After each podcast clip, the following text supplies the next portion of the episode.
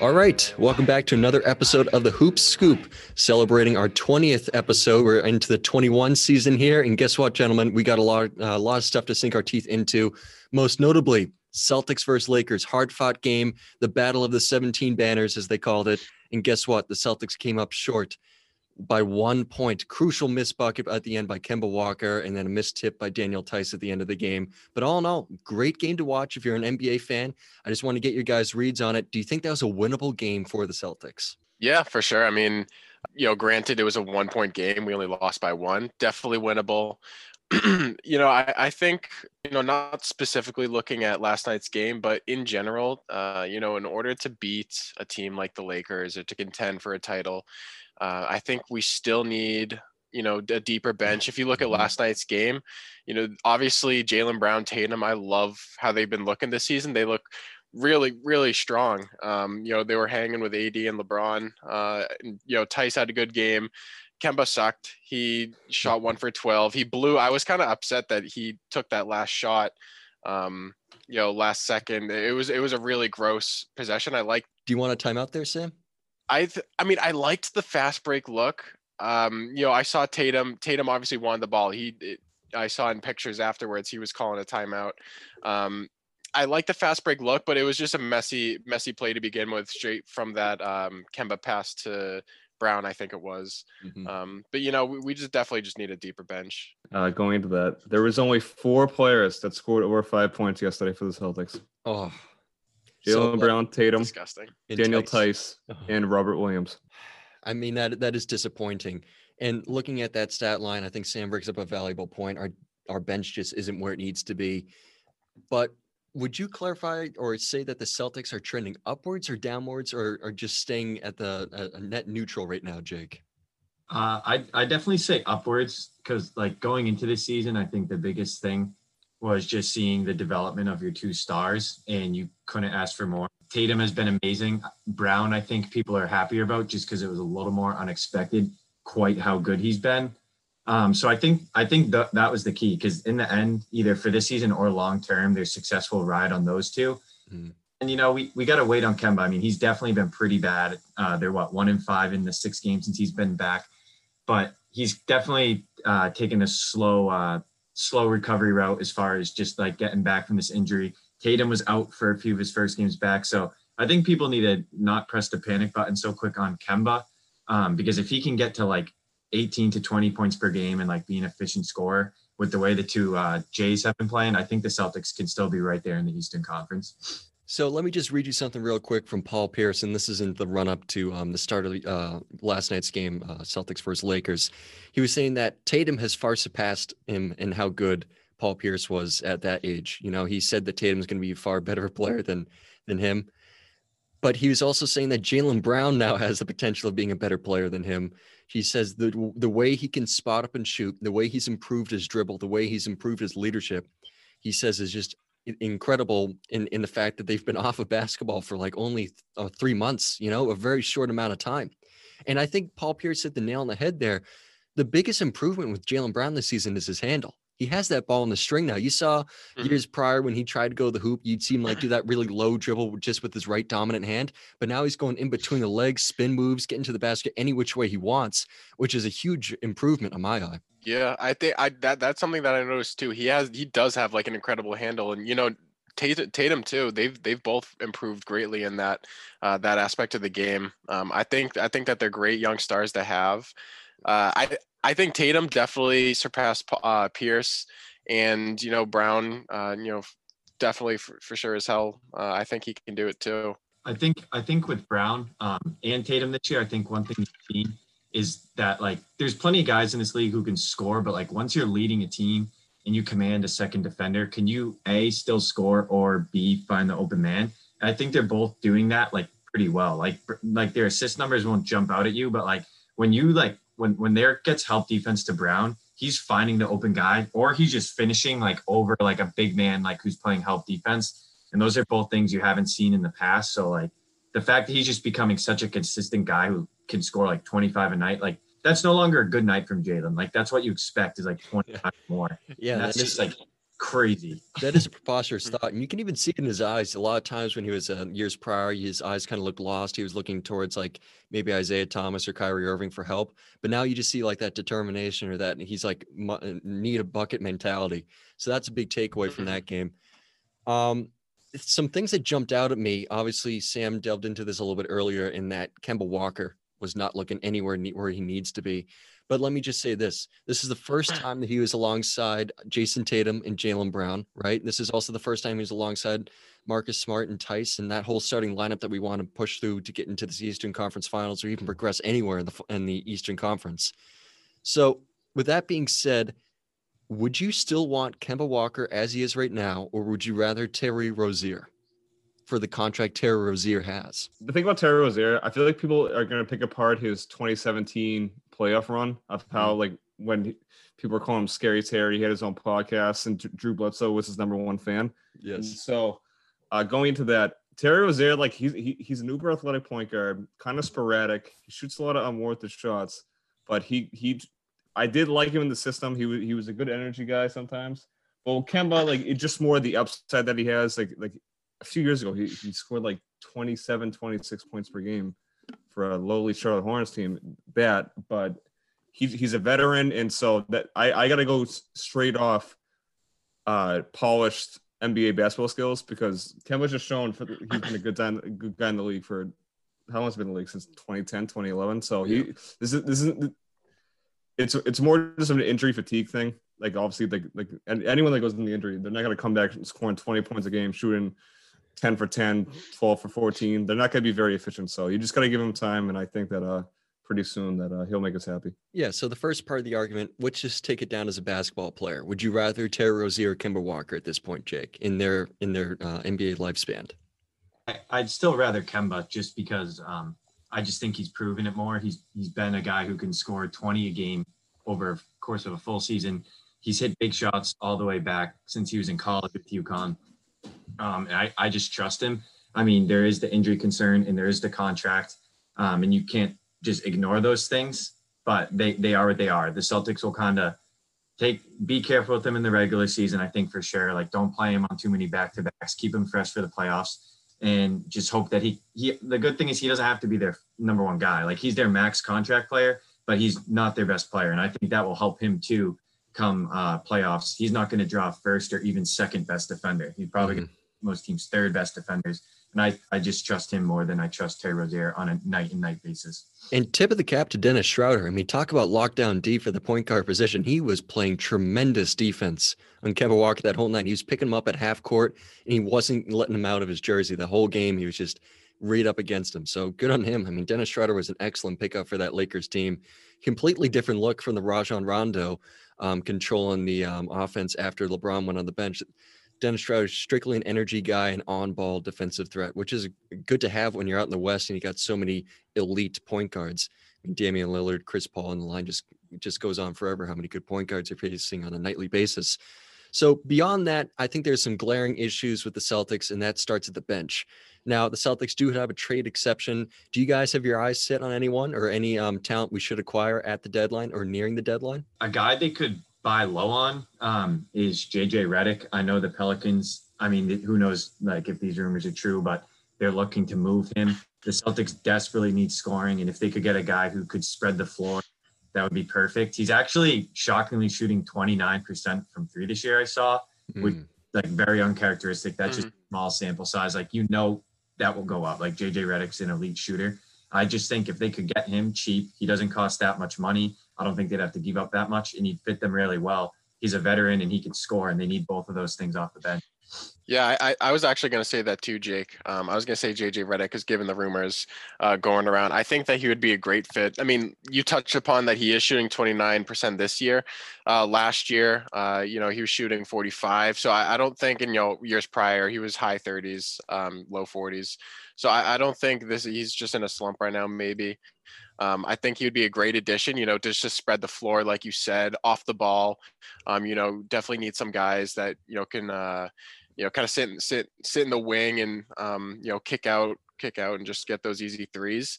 And, you know, to touch upon something, you know, on the Celtics as well, is right now, you know, you look at the Celtics, you know, last night, any given game, I think our best, and, you know, when we look the best is when we're passing the ball. Something that I noticed or saw a stat recently was right now, 53% of our Celtics points are, you know, are assisted, which is 29th in the NBA. We do a lot of isolation, and, you know, I think have those players like J.J. Redick come on the team. I think, you know, we definitely need to move the ball around, and we're a really solid team when we do that. And I, you know, it's beyond me why we don't, why Brad doesn't, you know, do something about it. Granted, you know, we have Tatum who can, you know, do those isolation plays, but, you know, I'd rather much get a better look. PJ, who do you have your eye on? Anyone? You guys are talking about J.J. Redick. I'm actually going to dive into someone that plays the exact same position, and I'm going to go with Buddy Hield. For years, we've been seeing that Buddy Hield's kind of like wanted to like distance away from the Kings, and I mean, like, well, it's Sacramento, who wouldn't want to play for that organization. But so I mean, the man's 28. He started out the league, I think, when he was like 24, 23. So he's an old guy, but you know what he can do. He can give you consistent 19 to 20 points a game. Like off the bench, he's a good shooter. He's shooting almost 40% from the three-point line right now. And another name that because I'm on NBCS Sports Boston right now, and they're just showing off a ton of names. Yep. But I'm seeing Buddy Hield, and I'm also seeing another the sexiest name, but I'm seeing Aaron Gordon. Aaron Gordon is the type of stretch forward guy that coming out of Arizona, uber athletic. He's a dunk contest machine. But he's just never really been the man in Orlando. I think it's mainly because they have so much lack of talent there that they're trying to just absorb into one lineup that isn't really progressing. But I think if you put like him in that like 6-man role or just like the second guy off the bench, I think he could do pretty good here in Boston, knowing his role. So I think that Aaron Gordon or Buddy Hield will be good because I think the trade structure is like $28 million or something like that, or 26. What would you think is either a fair trade or just what would you be willing to give up for Buddy? I would just go based off potential. We haven't seen too much from Roby and Langford. I mean, I know it's young, but Aaron Nesmith who's supposedly the best shooter in the draft, is shooting 20% from his games that he's coming out right now. I think you really just got to pack it. We have too many young guys, maybe even Grant Williams. But I just think either like one of those guys or just a veteran, because we just have too many young guys that really don't know the role right now, and we just need to get over the hump of having some bench scoring. No, I think that's right. Another name I want to toss in there, and not to say we want him or I want him as a Celtics player, but just to get your read on it, Lonzo Ball. Do you think he has any way of actually fitting into this team or no? I don't think he's an amazing player, but he wouldn't be a terrible fit with the Celtics. You know, off what Sam says, wanting to see the ball more, a guy who has great vision. He doesn't really look to score all that much. I think he could fit them well. And also he's got great defensive skills too, surprisingly. He's really honed in that craft. And that's something that the Celtics have been lacking on this at the beginning part of the season. And Brad Stevens has even said it himself, the team defense just isn't where it needs to be. And a lot of that stats come from the fact that when you're taking Marcus Smart out of the lineup, the defensive rating just plummets. And so if you got a guy like Lonzo Ball to really secure the wing position and add some more length there, and take away any minutes, and I mean any minutes away from Semi Ojeleye, then I'll be happy. So that's what I have to say about Lonzo Ball. Semi Ojeleye, he's a lost cause in my eyes. Like I've seen enough of him just being an absolute minus on offense, and supposedly he's a LeBron stopper. It didn't seem to be anything effective last night against LeBron. So the first thing, if anyone ever says they're a LeBron stopper, you immediately know that the person's worthless.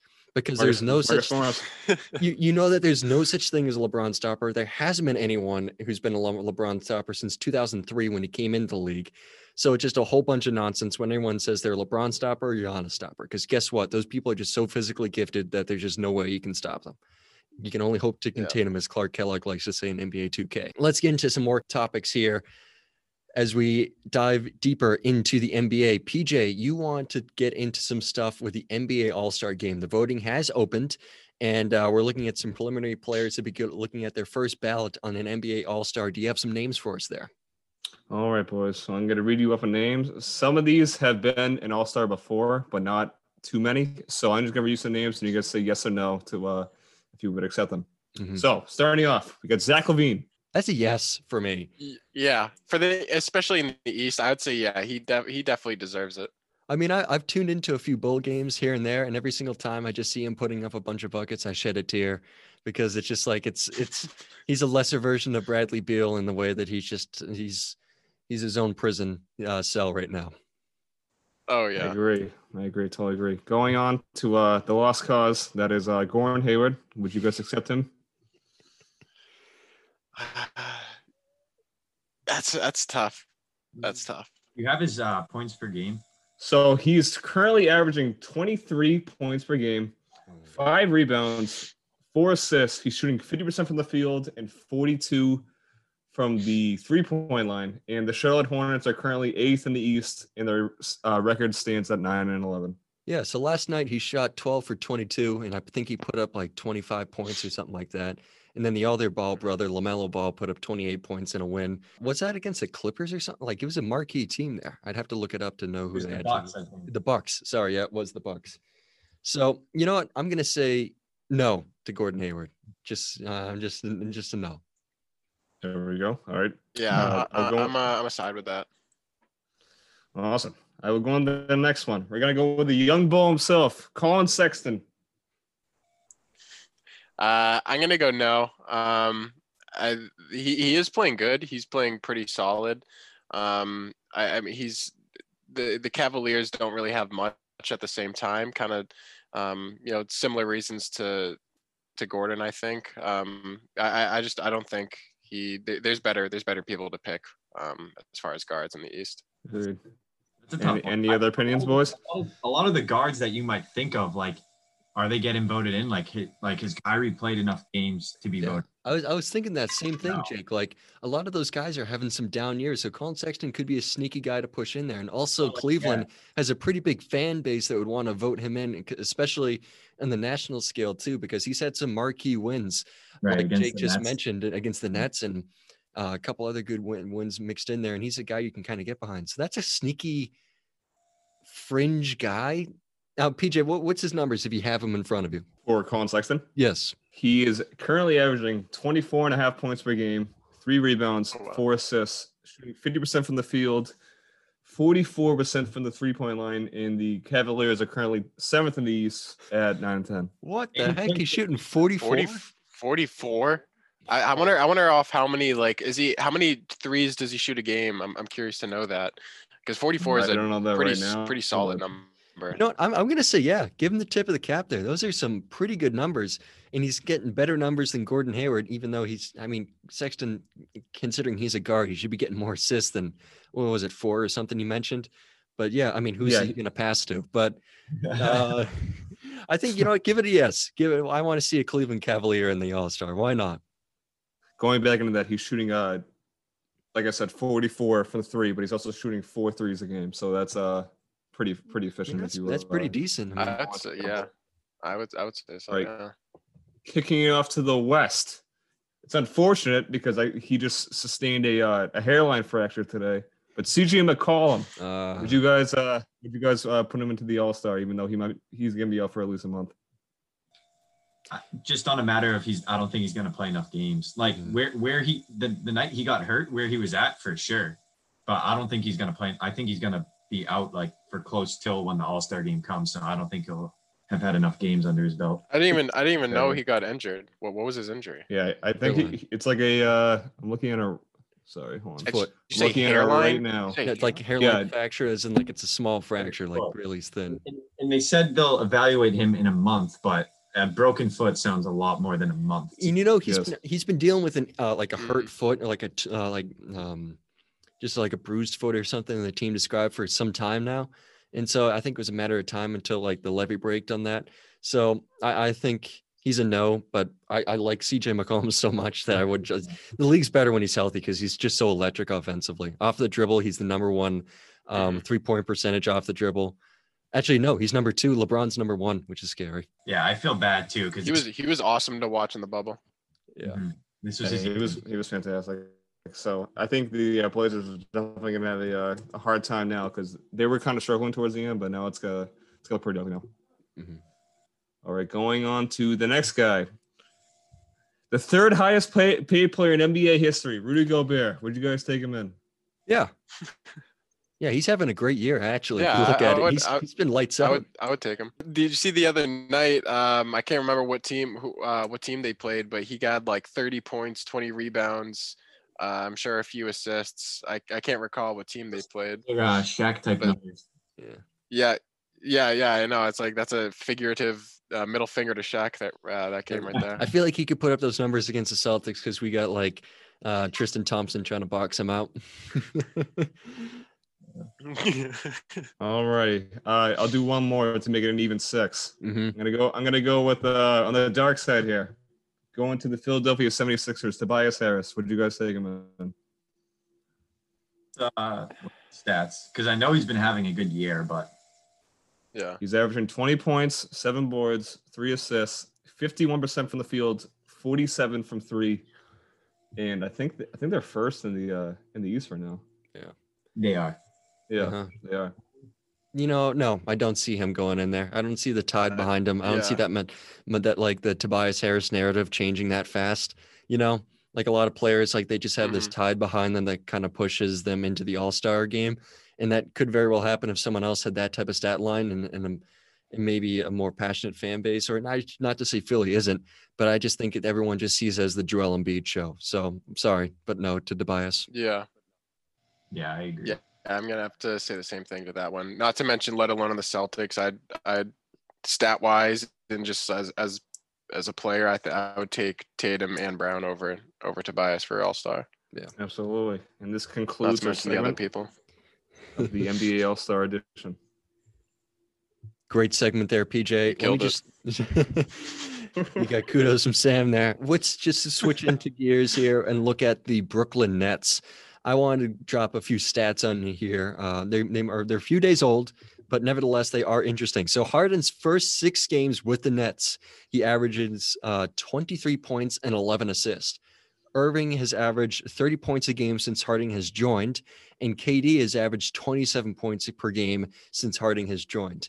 The Nets have given up over 121 points per game, on average, I should say, since Harden has joined. But what's even scarier, the fourth quarter scoring average for the Brooklyn Nets is the highest in NBA history. They're set to have 137 points per game with their fourth quarter average, and that outscores the second by 10 points. So what I'm saying is that this Brooklyn Nets team has an unlimited amount of closers on there. And if you watch some of their games, the scariest thing is that they're averaging 62% from the field in the fourth quarter. So when everyone's tuning it up defensively, that comes to no surprise. Yeah, you know, when everyone's tuning it up defensively, James Harden just goes between his legs 5 million times and sinks a 3 in his face. Kyrie does a dribble move to the basket, and Kevin Durant shoots over you because you're a midget. So that's just what you're going up against the Brooklyn Nets. When those 3 guys are out there, and you thought the Celtics isolation ball was a bit suspect in their percentages, no, the Brooklyn Nets is even worse when it comes to that. So I have to say that the Brooklyn Nets are just looking like an absolutely scary machine when everyone's head is right. So I don't know how long that can last. And I know we've dived into that in other podcasts if we actually do think this is sustainable. But Sam has been steadfast in his belief that they're going to be the finals favorite. And that was even before they got Harden. And let me tell you, people are going to be hopping onto that wagon even more so when seeing some of these offensive outputs that they've been doing. Yeah, not to mention, I know we've touched upon it before, but KD his numbers right now. You know, if you look at the season, not just since when Harden's arrived, but he's looking close to what he was looking like stat wise in his MVP 13-14 season.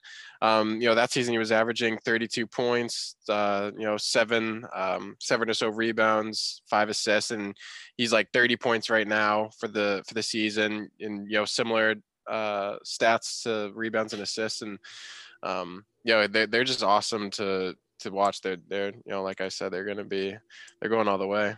Mm-hmm. You're talking about hopping on the train. I'm getting really close to hopping on the Nets train. You're looking at the ticket prices. You're seeing if I scouted them out. I still haven't bought my ticket, but I'm thinking about it. I mean, KD's having the best recovery from an Achilles ever. Like, yeah, and he's like 7 foot. Like, how is he doing this? He's not just like 80 to 90% of what he is. He's matching his MVP season, which was like one of the best ever offensively. Mm-hmm. And then Harden, who can score almost as well and pass. And then Kyrie, who's just like he's a closer. He's just a killer in the fourth quarter. Like, it's scary. It's just a matter of like, do they want to, well, the only way they'll win is a shootout, but like, is that a way to consistently win in the playoffs? Yeah. I don't mean, well, the thing is, like, if those guys want to play defense, they could, you know, like Kevin Durant, when he's motivated defensively, he's incredible. So the thing that really surprises me is that when you think about it, their three best players are all damaged goods. You know, you got Kevin Durant, as Jake just said, coming off a torn Achilles, which is usually a death sentence for an athlete, but he's making miraculous comeback and citing MVP type numbers. You got Kyrie Irving, who is an absolute head case. And you got James Harden, who's carrying 25 more pounds than he needs to. So I don't get this, you know, it's like, it just all comes down to skill. These three players, anywhere you cut it, are some of the three most skilled players that have come through the NBA in the past 25 years, if not in NBA history, prospectively at their positions. It's just unbelievable. You see a guy 7 foot with the handles such as Kevin Durant and the shooting ability as Kevin Durant. Kyrie Irving has the ball on a string, and James Harden is one of the best shooters off the dribble and on the catch you've ever seen. It's incredible. It's been a name that's been thrown around so far throughout the season, and there's reports that Andre Drummond once got bought out by the Cleveland Cavaliers, and his number one team, I heard that, is the Brooklyn Nets. No. Do you guys think that's a minus for them, or do you guys think that's going to add to their team? Because he's slow. I mean, he's just, you know, he's slow. He's just like a big. Yeah, I mean, he could, if he fits a very like specific role, and maybe even sometimes comes off the bench. Okay, DeAndre Jordan also looks mega slow. Like, they literally don't have an interior defense. So, like, Drummond wouldn't really be much of a downgrade there. Jordan switched cheese at this point. Yeah. I mean, he'd have to – I don't know. I mean, Harden and Kyrie want to operate in the lane, and that's kind of hard when you get Drummond bogging down the paint. I mean, even if it's on the smallest of scales, if you think about, like, the Nets are eyeing the Lakers being in the finals, you know, like, you might as well grab another big body, because if you look at the Lakers, they have size down there. And if you can switch in multiple people to, like, cover the paint against – Anthony Davis, you know, I mean, if anything, he's just another big body. So there's that. All right, I think when you go into that, one like name you could like draw a comparison to, I think that they can do for his role. I think it, like, in 2008, the Celtics had Kendrick Perkins starting at center. I think if he kind of takes in like the rim runner role and just getting boards and just kicking out of people and getting like 6 to 8 points a game, even though his contract is not worth that minimal. Play at all, but I think that he can still like solidify. It's just I just feel like he's gonna clog the paint. That's my number one concern. But he's a body, and like he's having like he's one of the best rebounders we've ever seen. I think a few years ago he got like 17 boards a game. Yeah, so he's. I mean, can we just tip the cap Kendrick Perkins and the great NBA analyst has become over at NBC Sports Boston? He is nothing but a bucket of laughs every single time he comes in there with Abby Chin. It's absolutely hilarious just seeing him calling the game from the casket. You know, he's got like the perforated background. I don't know what type of chair he's sitting in, but it looks like he's ready for the wake, like an open casket wake. But his takes are not dead at all. They're very lively takes at that. And it's hilarious seeing him just like talk over scale because his Zoom is on such a terrible lag.